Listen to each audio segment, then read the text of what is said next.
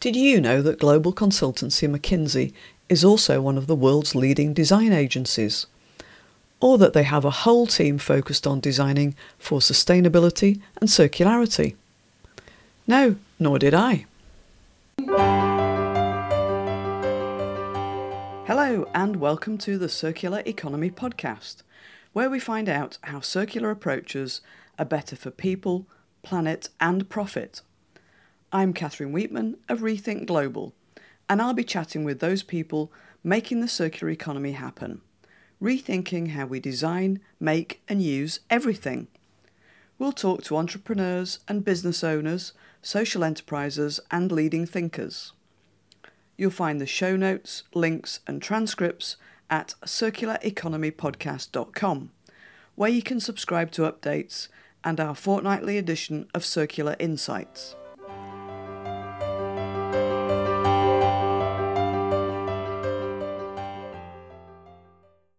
You've probably heard of McKinsey, the global management consultancy, which supports both the World Economic Forum and the Ellen MacArthur Foundation with excellent work on the circular economy. McKinsey Design is one of the world's leading design agencies with 17 design hubs around the world. In today's episode, we meet Malin Orebäck, who is leading McKinsey Design's work in sustainability and circular economy. Malin is a design strategist with over 25 years of consultancy experience leading global multi- multidisciplinary teams. And she's a member of the leadership team for McKinsey Design EMEA. Malin is also a lecturer, keynote speaker, and advisor to global brands on people driven innovation, design for sustainability, and business model innovation. Malin shares a wide range of insights and gives us a masterclass introduction to circular design. Companies often don't know where to start with circular, and Malin explains how her team helped McKinsey's clients to overcome linear lock in, and why adopting circular strategies must be a multidisciplinary effort. We discover how behaviour change can be easier than you think, why material passports are critical for a circular future why design is important for services and digital experiences as well as products, and how finding the right way to package the user experience can transform the success of new services. We hear how designing for durability differs from designing for sharing and reuse, and why Malin believes we shouldn't be nostalgic and try to turn the clock back. We also discuss what can go wrong if you believe what users tell you about their needs and how they plan to use something. So let's meet Malin Orebäck and I'll catch up with you afterwards to share my takeaways. Malin, welcome to the Circular Economy podcast. Thank you. And first of all, I'd love to know more about your background, Malin, and how you got into industrial design. So uh, I have a, a, long history in the design world. So I started out as a product designer almost uh, 30 years ago, uh, industrial designer. I have then uh, moved through many different parts of the design world, uh, been working in design strategy, been working then as uh, service design became a topic, been building up that capability within, within our studio uh, and, and, and bringing that as well as an, as an offer to clients. Um, and then uh, moving on to uh, work more with customer experience. And today uh, work fully on sustainability uh, and that have that as my, my key topic. And uh, a lot of that work that I do is um, connected to circular economy. So that's really my my focus. So, Malin, that's a really interesting background to how you got into design. And I'm curious to know more about what you do now, these days, at McKinsey. So, having working my whole life as a design consultant, uh, I, the last five years of, of my career has been within McKinsey. McKinsey being a, a management consultant, global management consultancy. Uh, and, and while many people may know about McKinsey, uh, most people still don't know that McKinsey is today also one of the world's largest design agencies. So we have around 450 designers of multiple um, uh, capabilities and, and profiles across the world in 17 different uh, hubs and locations. So the way we are working now, approaching these uh, challenges around sustainability, is that we're combining, uh, you know, analytics and business rigor with innovation and creativity. Uh, and it's really that mix that is needed to address these challenges because we need to envision the future and we need to be able to build a rigorous and solid business path towards that future uh, in order to realize it. So uh, I think for me, this is an incredibly exciting time to be at, at McKinsey and also leading uh, design uh, within and sustainability within McKinsey design. so it, it's it's amazing how much energy and effort it's, is put into this space and the sustainability practice of McKinsey today is uh, the fastest growing practice across our entire firm. Uh, and there's massive investments in knowledge build up and really to to uh, accelerate uh, the impact that we can create um, together with our, our clients uh, across the world in this topic. Mm, that's really encouraging to know. And uh, yeah, hopefully it's just going to go from strength to strength as more companies realize that sustainability needs to be at the heart of your business strategy. It's not an add on, it should inform everything that you do right along the value chain. Obviously, the, the design of products and services, but also um, you know your financial model, how you do sales and marketing, absolutely everything. I think it's going to be as transformational you know, circular economy particularly is going to be as transformational as digital was, touching every part of, of the business. Um, and so it's not just a not just a bolt on, is it? No, I completely agree, and I also think that companies today who are not looking into these dimensions are at risk. Uh, and will very soon be at risk uh, mm. because of the big changes that are happening. Uh, changes that are happening in legislation, changes that are happening in uh, in customer consumer uh, sentiments, customer sentiments. Uh, so uh, unless companies take this seriously, they are at risk. Mm, I agree. I agree. Does your career map across to how designers evolved generally over the, over that time, from designing products to more more about services and experience, and now into designing systems?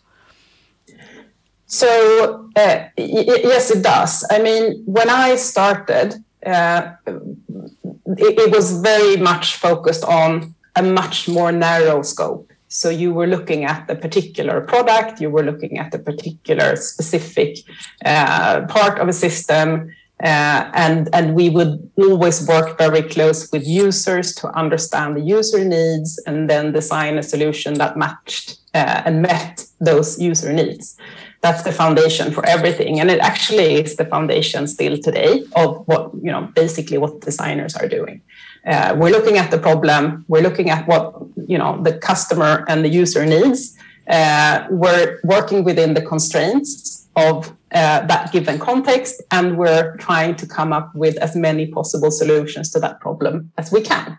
Uh, that's the process of design, and it still applies, and it applies equally well in circular economy today. So that's the same. Uh, what has changed over time is that, as I was beginning to say, in the initially it was more about that isolated product. Today, it's about designing the entire ecosystem. So we moved from product design to adding more abstract uh, aspects as services, experiences to that, uh, and, and, sort of added the design thinking uh, uh um, theories and methodologies. Worked with that for a long time, but today, in order to address the challenges we have, we need to, to work with systems thinking we need to look at the entire ecosystem and how the product or the service or the experience actually fits into that system. We need to understand value chains. We need to understand business models. Uh, we need to understand a much, much, much more complex picture and design for that whole picture and be part of it. And that obviously requires uh, multidisciplinary uh, teamwork. And we can maybe come back to that later. Mm. Yeah, because I guess user experiences and different perceptions of, um, you know, what constitutes a uh, a rewarding experience or a convenience experience are different. Um, it's just reminded me of, I think I was doing my usual presentation um, and going through some circular economy examples and you know waving my Fairphone 2 in the air and then talking about how easy it is to repair that. And there was a question later from the audience um, that kind of implied that um, having to repair it myself wasn't as good as being able to send it back to Apple. And yet I'd seen that as a big plus that I can just order order the part it's here in a couple of days and you know I'll watch a quick video online and in 5 minutes with one screwdriver I've swapped out the module out of the Fairphone and you know and, and my phone's working again.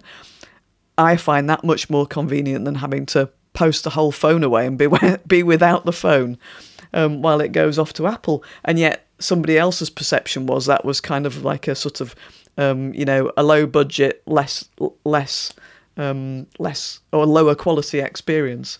So I guess it's you know trying to get under the skin of what people will really find convenient and um, and functional for their lifestyles. It isn't as simple as as it first appears. I think it's always uh, it's sometimes changing behaviors goes faster than many people think. So we had a ban of plastic bags just a couple of years ago. How many weeks did it take for people to get used to that? Just a few weeks. And mm. then it's a norm. It's the new norm because it happens everywhere. And then suddenly it becomes unthinkable or, you know, wasting so much plastic bags. You know, that's strange. Uh, you know, it, it's like wearing a bike helmet, for example. Mm. I think it's just a very interesting thing. In Sweden, everybody wears a bike helmet. Uh, if you go to Amsterdam, nobody wears a, bike helmet. It's just a matter of introducing it as a habit, and then you know gradually you change, and suddenly it becomes a norm that everybody accepts. Um, and and it's unthinkable to do the other thing. So I think changing some of these behaviors are actually easier than than some people think, and we can get used to a lot of things. Where people are adaptable. Mm, yeah, that reminds me of a story I heard um, a number of years ago about trying to encourage the uh, nominated driver in for groups having a night out, so the nominated driver that's not drinking alcohol. And in America, they were really struggling to normalize that. And so what they did was encourage the script writers of Friends and another soap at the time to just write it into their scripts as normal behaviour. And sure enough, very quickly, um, it just became a normal thing to do. Um, so yeah. there are different ways to nudge nudge behavior, aren't there? And I think this repair things is also it's the same line of thinking. Uh, it just needs to be reduced, introduced, and it needs to be packaged as a as a good customer experience. Then it's going to be like introducing Uber was a very very weird thing in the beginning, first few months, and then people realized this is a you know this worked really well, and it was thanks to the user experience that was packaged in actually sometimes a better way than regular calling a regular taxi uh, then people embrace it. So that that thinking can be applied to so many dimensions. Mm. So in thinking about your circular, um, you know, whether it's a product or service that you're going to introduce, it's really important to think about the user experience and how that's going to work. And I guess not not just thinking about the how does it work in normal circumstances when everything goes right, but how does it work if something goes wrong does everything still continue the, the feeling that you want from the user experience? Um, and, and maybe you could talk about what, what kind of things are happening now with your your clients and kind of um, you know common common things trends that are happening across the design uh, world. Yeah, so if we talk more specifically around the circular economy topic, I think one very common theme that we see among clients is that you know many companies struggle to see where to start um, because they are very locked into this linear paradigm, uh, and moving towards circular is actually a massive change. It's the uh, the scale of change that many companies are pondering you know, creating a new business unit or setting up a startup to build the, the, new business model in a separate unit because it's so different from the original uh, business model. So, and of course, these are big decisions. It involves uh, economy at scale, uh, etc. So, it, many companies are hesitating to move to circular models. So I think that's that's where um, experimentation and prototyping and sort of building solutions fast that are not so expensive uh, to try things out uh, is a, is a viable um, methodology to to move forward faster. Yeah, and uh, are you able to give any examples of those? Maybe not naming companies necessarily, but um, you know, kind of creating creative ways of um, prototyping and coming up with a minimum viable product. Um, I um, interviewed uh, somebody from the Olio food sharing app um, a while ago, and um, they started with a little WhatsApp group to test. You know, would people actually go to their neighbours to um, to to swap food? Um, so it was it was that minimal that you know just a, just a handful of people on a WhatsApp group was was their MVP. So are there any any good examples that you could share around that? Yeah i mean this is what we do all the time. So whether it's a digital experience or it's a you know a retail experience or if it's a product experience we can you know build that up in in cardboard in just a couple of weeks and we can put it in front of users and then they can try to interact with it.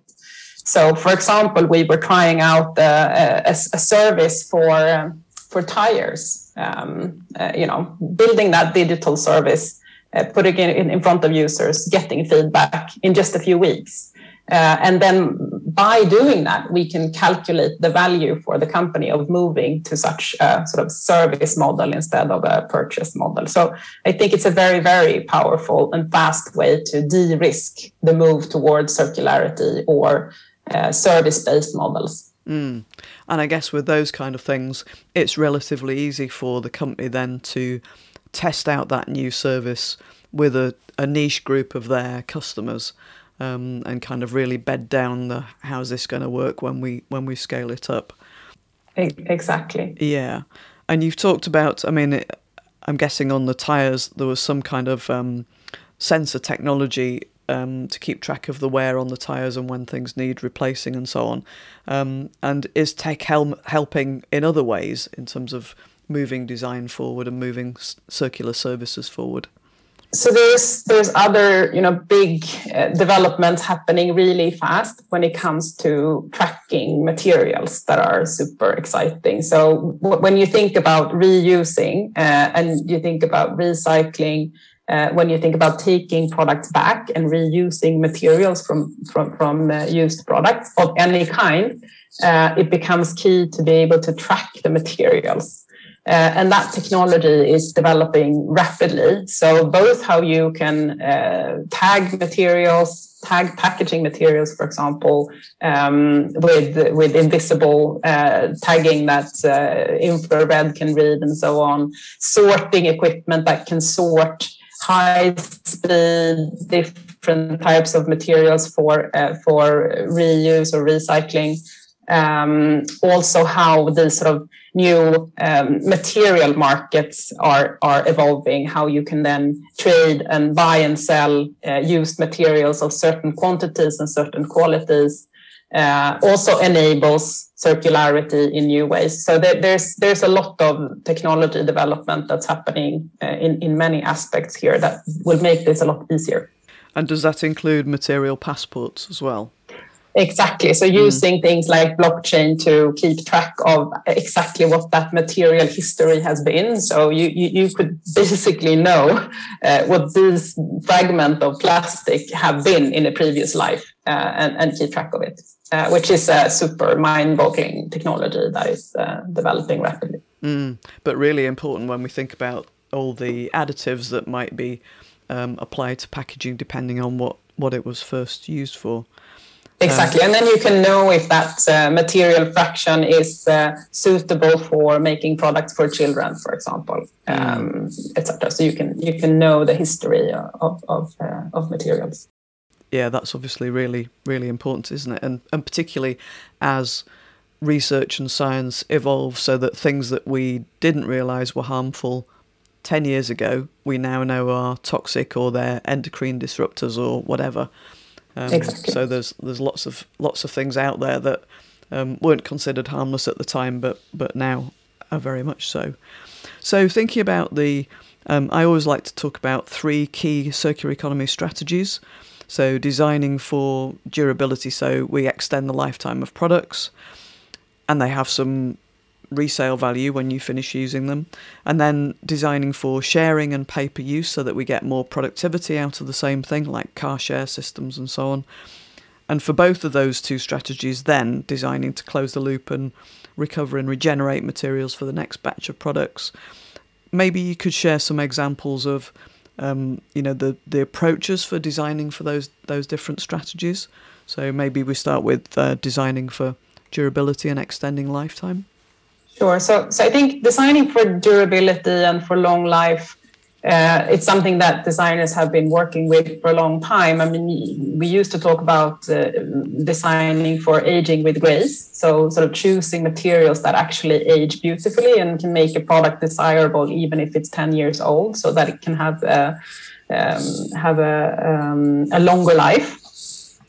Uh, obviously, that also is about sort of leads into the next uh, topic because uh, designing for sharing or for reuse, let's say that we would design a washing machine and say we, we don't want to buy washing machines anyway, we just want to use them. And when they break down, we want somebody to come and fix it. So could, if we could use have washing machines as a service instead.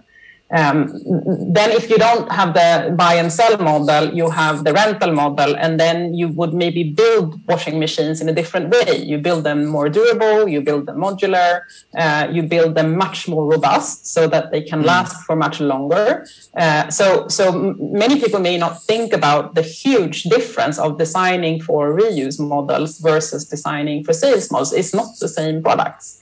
It goes for any type of household product. If you have a lawnmower or power tool or whatever if you're if you're designing that for a service model it needs to be much more robust and modular repairable. Um, and you can make it you, you can spend more uh, money on choosing really good materials and choosing high quality engines and components because you're going to own it for a long time and you're going to lease it to, to the customer uh, but for designers, it means a completely different thing. And and we all know about you know vacuum cleaners who you know the, the, the, vacuum cleaners that my parents bought when I was a kid, they're still working. You know, 40, mm. 50 years later. Uh, whereas the vacuum cleaners that I bought myself 10 years ago is broken. Uh, and that's because nowadays we build products to optimize for a certain length of life. Yeah.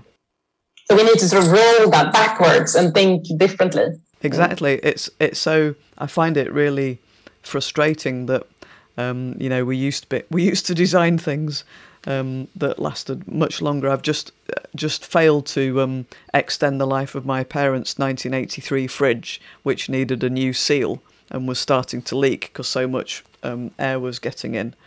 Um, and um, I even found a company that did bespoke fridge seals, so I could order the seal, but the problem was, it turned out that the seal had been glued into the gap between the the outer the metal on the outside of the door and the insulation panel.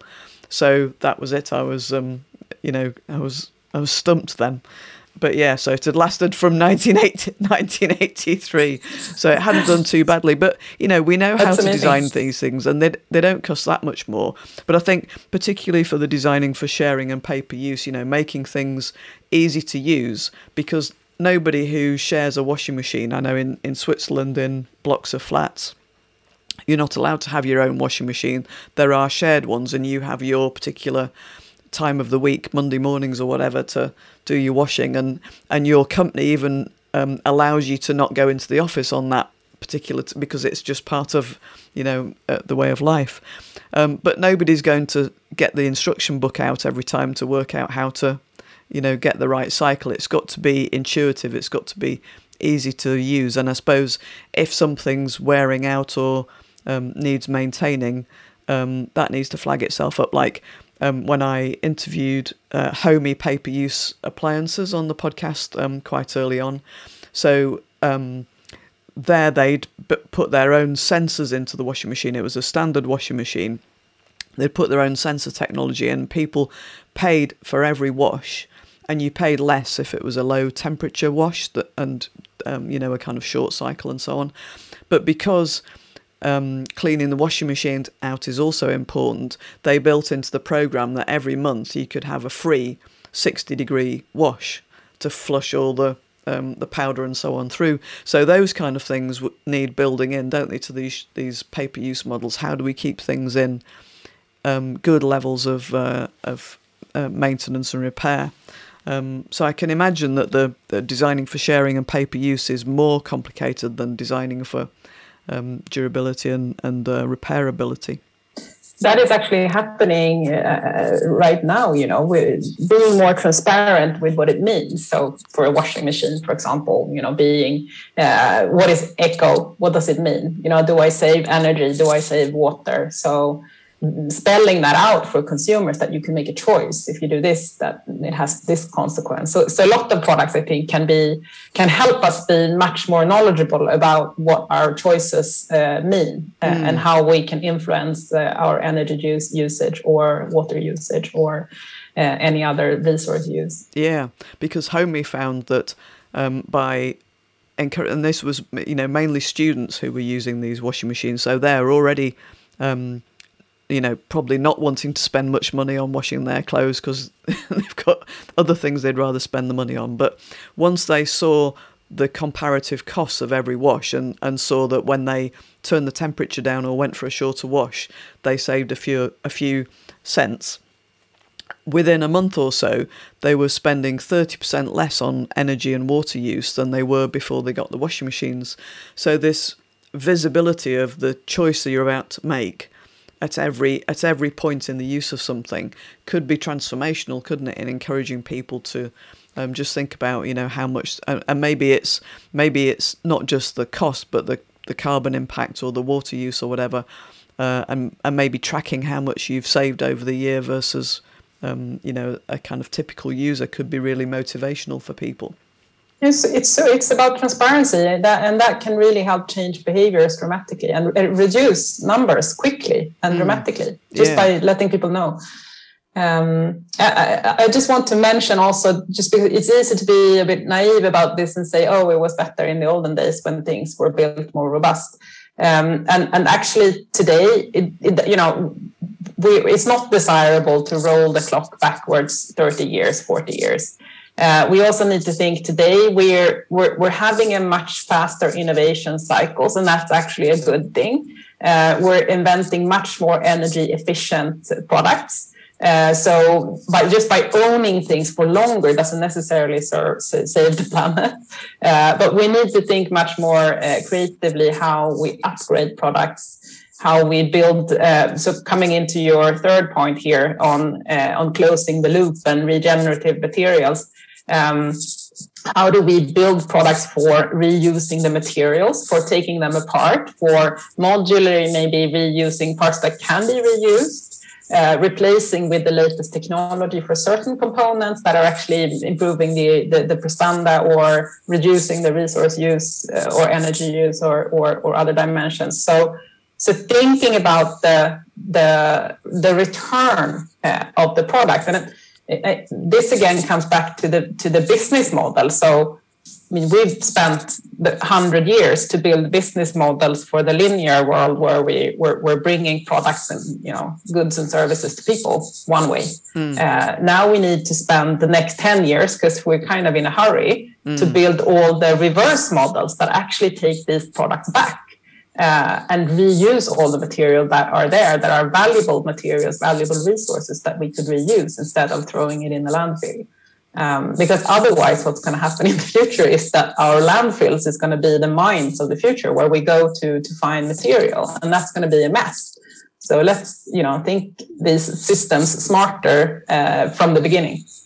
Yeah, I agree, and I guess that reminds me again of the Fairphone um, which is designed on a modular basis. And so there are, you know, you can upgrade the camera lens if you decide you you really like taking photos. You can upgrade the camera lens, and because it's a module, again, you can just change that yourself. And thinking back to my days at uh, DHL. um, our technical services division had a contract uh, repairing uh, cash point machines, and so um, you know our engineers weren't weren't really you know trained engineers; they were logistics people, um, but they had a script and they could um, you know work out what was wrong, and because the machines were designed on a fairly modular basis, they could swap out one part and, and replace with another. And I think um, photocopier machines and printing machines for commercial premises are often designed on the same basis. So there are lots of ways that we can avoid having to take the whole thing back.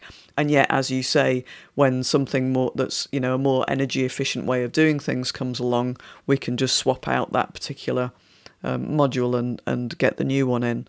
Um, and I think you know making things making it easy for people to do that um, can be a big part of the of the future solution whereby you know it's either a local repairman comes out or you can do it yourself.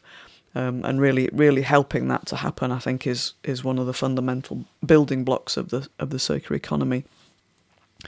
So um, yeah so I think it's it's great that um, you know lots lots is happening. And i agree we don't don't necessarily want to go back but it does you know it, it does remind us that we used to be able to build things to last without a problem um, so um, longevity in itself shouldn't be a design a design no, challenge. Exactly. exactly. We're, we're setting the rules, right? We, we can do this. We've done it before. Uh, yeah. Uh, we can do, do it again. We can make things repairable again. Yeah. That is completely possible. And, and, and also, uh, you know, this also obviously leads towards creating models for growth for companies um, that are disconnected from uh, resource use or resource depletion. So decoupling growth from resource depletion. I think that's the whole thing. Uh, where you know today growth has been connected to selling as many products as possible, and then that obviously connects back to using, using more resources. It's just we need to remake that model and and create other forms of growth. Yeah, yeah, I agree. Or value creation, if you talk about it. Yeah, and and um, you know, looking at the trends on that, it's it's quite scary. I was doing a um, a webinar this week, and I was looking at material use with some figures from the World Bank and United Nations, I think it was, and that our use of materials, so fossil fuels, metals, non metallic minerals, and biomass, has gone up 70% faster than population growth over the last 50 years. Um, so we really need, do need to kind of decouple and, and bend that curve, don't we? So um, thinking about the design process, I guess you're starting with, um, you know, sketches and descriptions and that kind of thing. How do you then move on to, um, you know, making it a bit more real for the client, you know, in terms of prototyping and um, coming up with a minimum viable product and that kind of thing? Maybe you could describe a few of the uh, the things that you do there. Yeah, so, so, so, usually I talk about sort of three dimensions of, uh, of, of, the designer's toolkit that are really useful. Uh, and that could be applied and used by basically any practitioner, actually, because it's, it's, it's more methodologies and, and ways of, to think about it. Uh, so, first of all, uh, it's about visualizing the future. So drawing up what it is that you're aiming for. What does that future look like? And I think that's again addressing that challenge we started out talking about.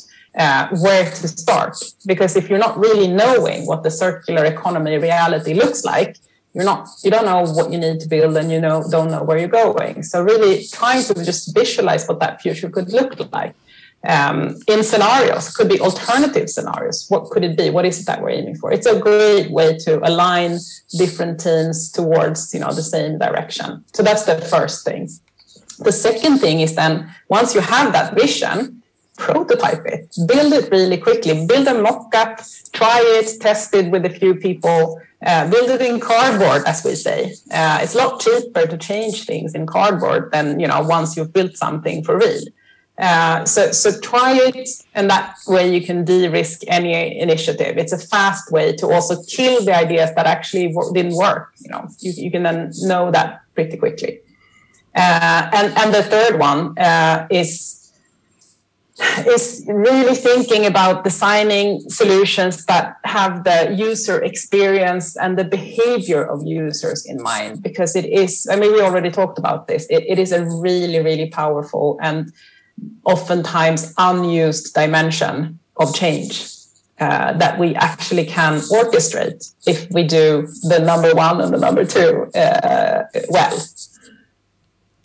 and so how do, how do you do that from a practical point of view? Do you do focus groups? Do you, you know, how, how do you make sure that you've not just imagined with a hopeful, hopeful so, so what the user will want we, to do? We do ethnographic type uh, studies where we spend longer times with users. We spend half a day with individual people to understand more deeply what is important to them. Uh, why do they make the choices that they make? Uh, how do they think about things? How do, do they interpret information? Oftentimes, very different from you and me.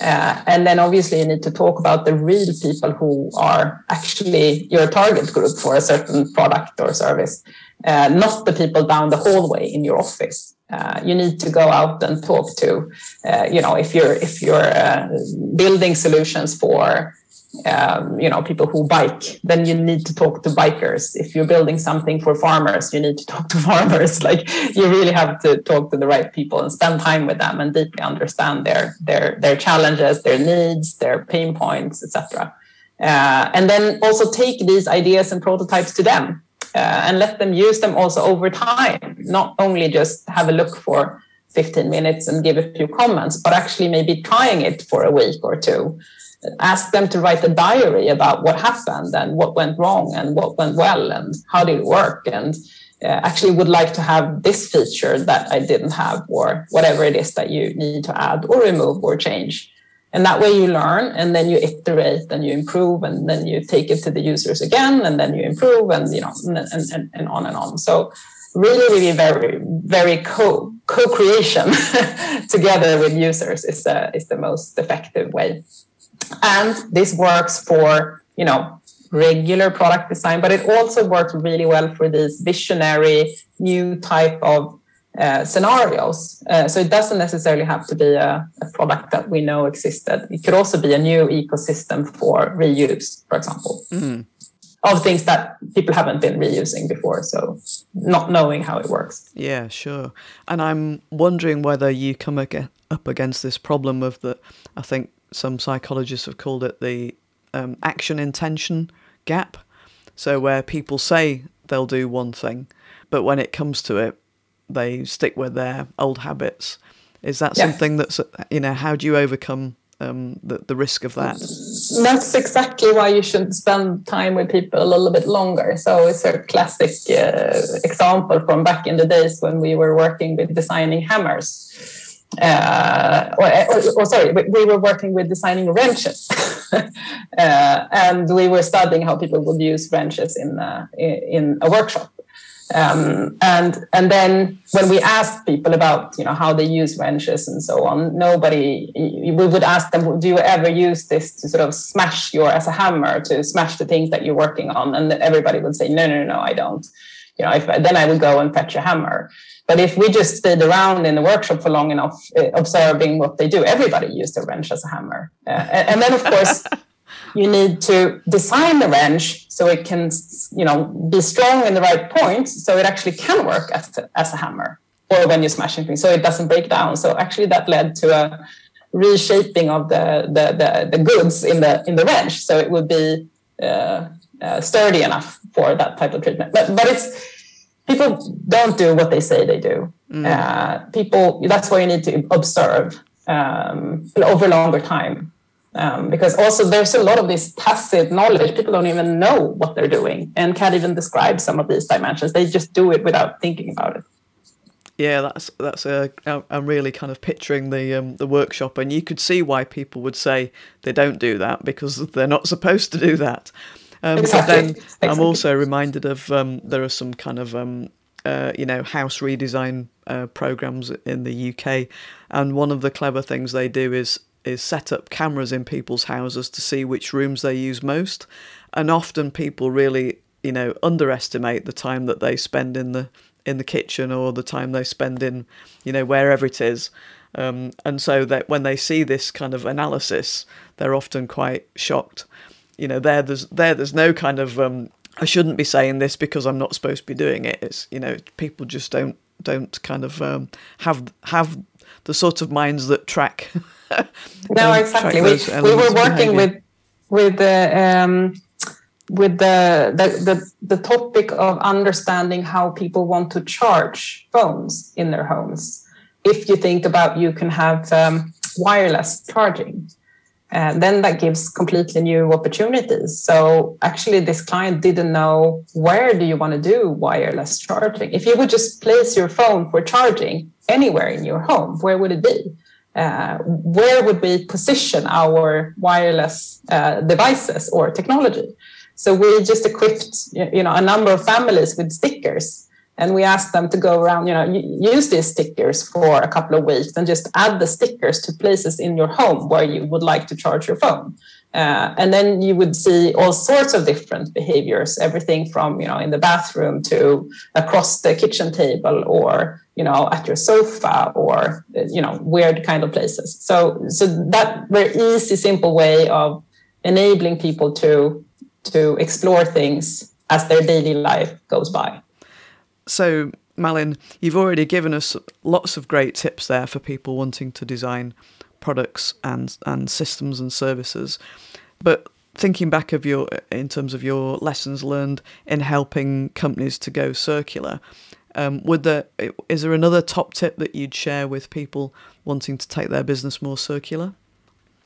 Yes, I think I started out with this. Uh, I mean, the first the first thing to um, embrace is really this is a multidisciplinary effort because it requires rethinking such a big part of your business um, so you need to look at the entire value chain. You need to look at how you source materials, how you use materials, how you design your products, how you take your products to market, how you talk to your customers, how you take those products back, uh, how you provide them to, to customers. Do you sell them or rent them, or how, how, the whole the whole business is included. So you need experts of all of these different dimensions of your business. Otherwise, it's very difficult.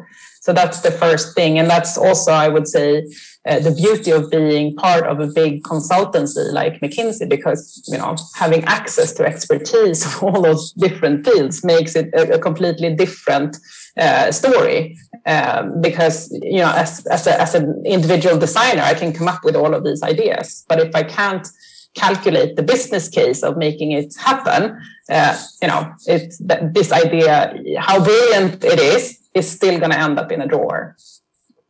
So that's the first thing, you know, be, being truly multidisciplinary about it. Uh, the second thing, you know, has been mentioned many times in uh, podcasts like this. Make sure you have leadership vision uh, and leadership commitment, because without it, it's not going to happen and you know this is really happening now. There's so many companies um, taking on very very ambitious commitments uh, on circularity and on uh, emission reductions etc um, that the opportunity is huge you know to help all these leaders uh, make their their commitments come true. Um, and then you know the third point i think is more around be ready to work with your full staff of employees to embrace change. Because there's a lot of that uh, as well. So and i think oftentimes the employees in a company are are forgotten uh, in many organizations that think a little bit more top down so you think that you can decide things on the top and then just implement it. Um, our design processes are more trying to build things bottom up because then it implements itself. Um, so thinking about how to bring people along on the journey towards the change and bring them in early on, I think would be the third point. Yeah, that's really insightful, and it kind of links back to what you said about um, it's multidisciplinary because by involving the entire staff, you're getting all those different perspectives of, and some of these may be things that you know people have raised before and and sort of you know been ignored about. Um, this is a this is a slight problem. So it gives you the opportunity to solve other problems at the same time.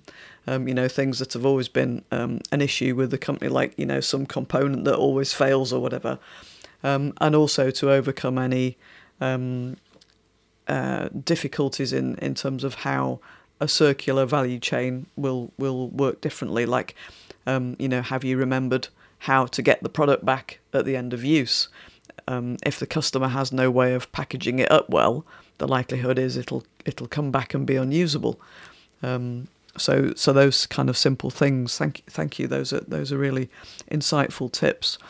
And Malin, um, thinking about from a um, you know more personal point of view, which of your values do you think helps move us towards a better world, one that's more sustainable and fairer, and and, and why do you think that value is important?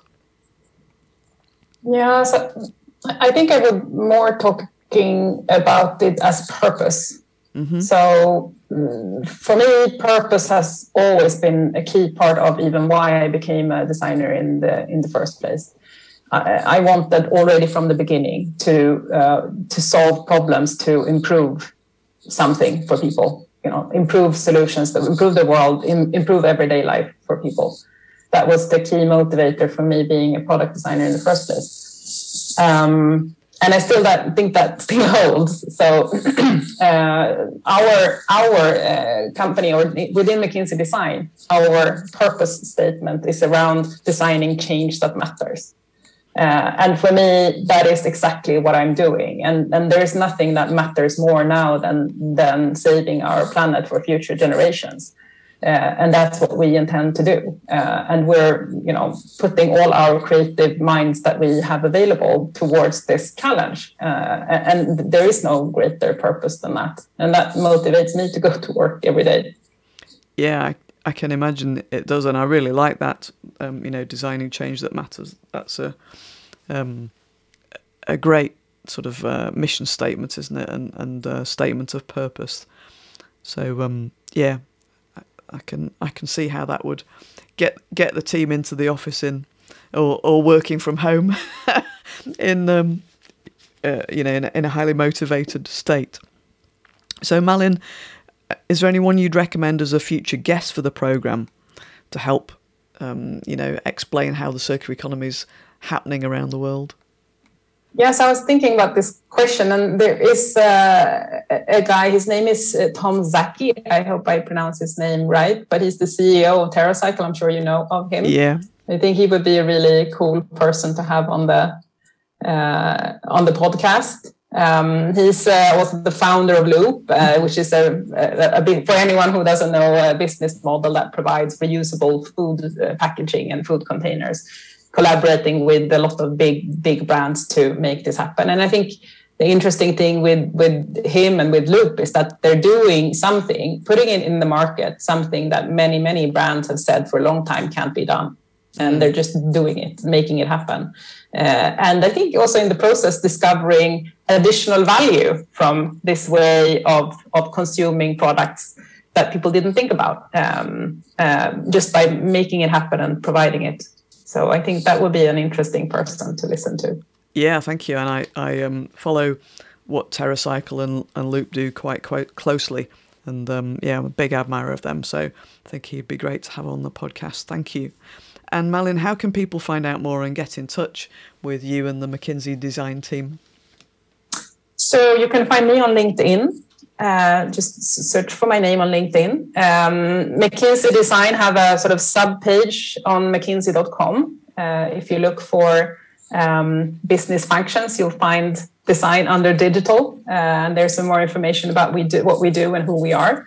Uh, there's also a LinkedIn page for McKinsey Design uh, that you can follow if you want to know a little bit more about what we do. So those would be the main main places to find us.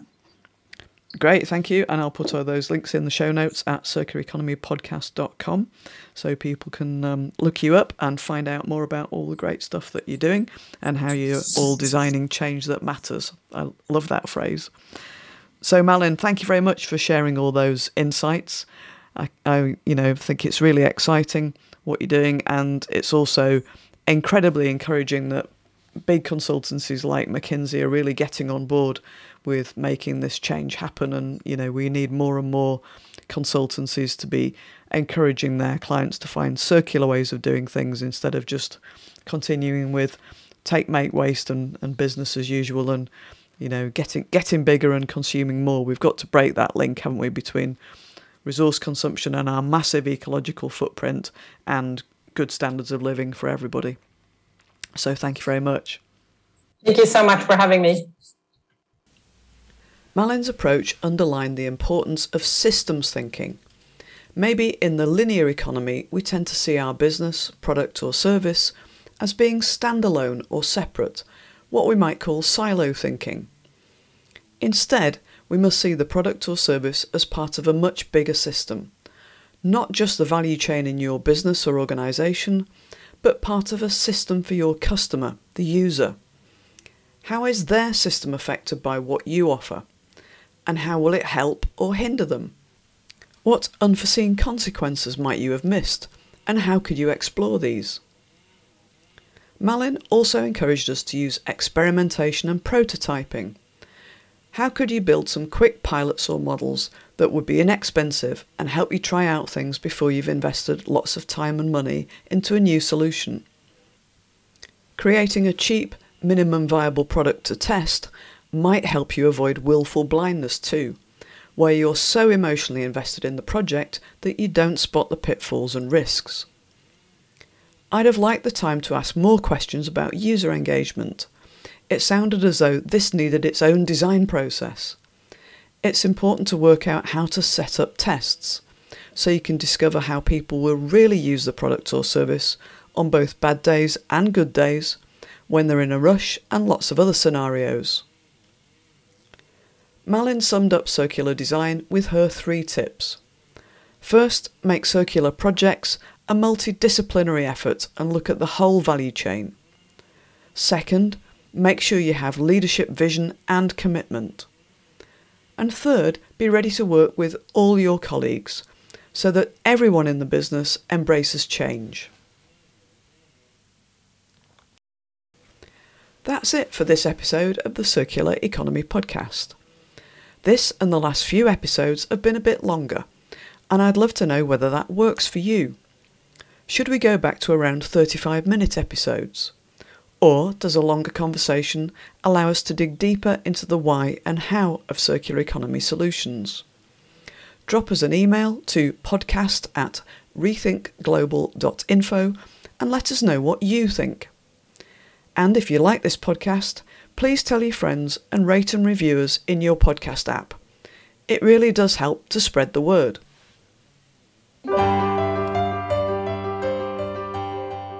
That's it for this episode of the Circular Economy Podcast. If you like what you're hearing, subscribe wherever you get your podcasts. Leave us a review and tell your friends and colleagues.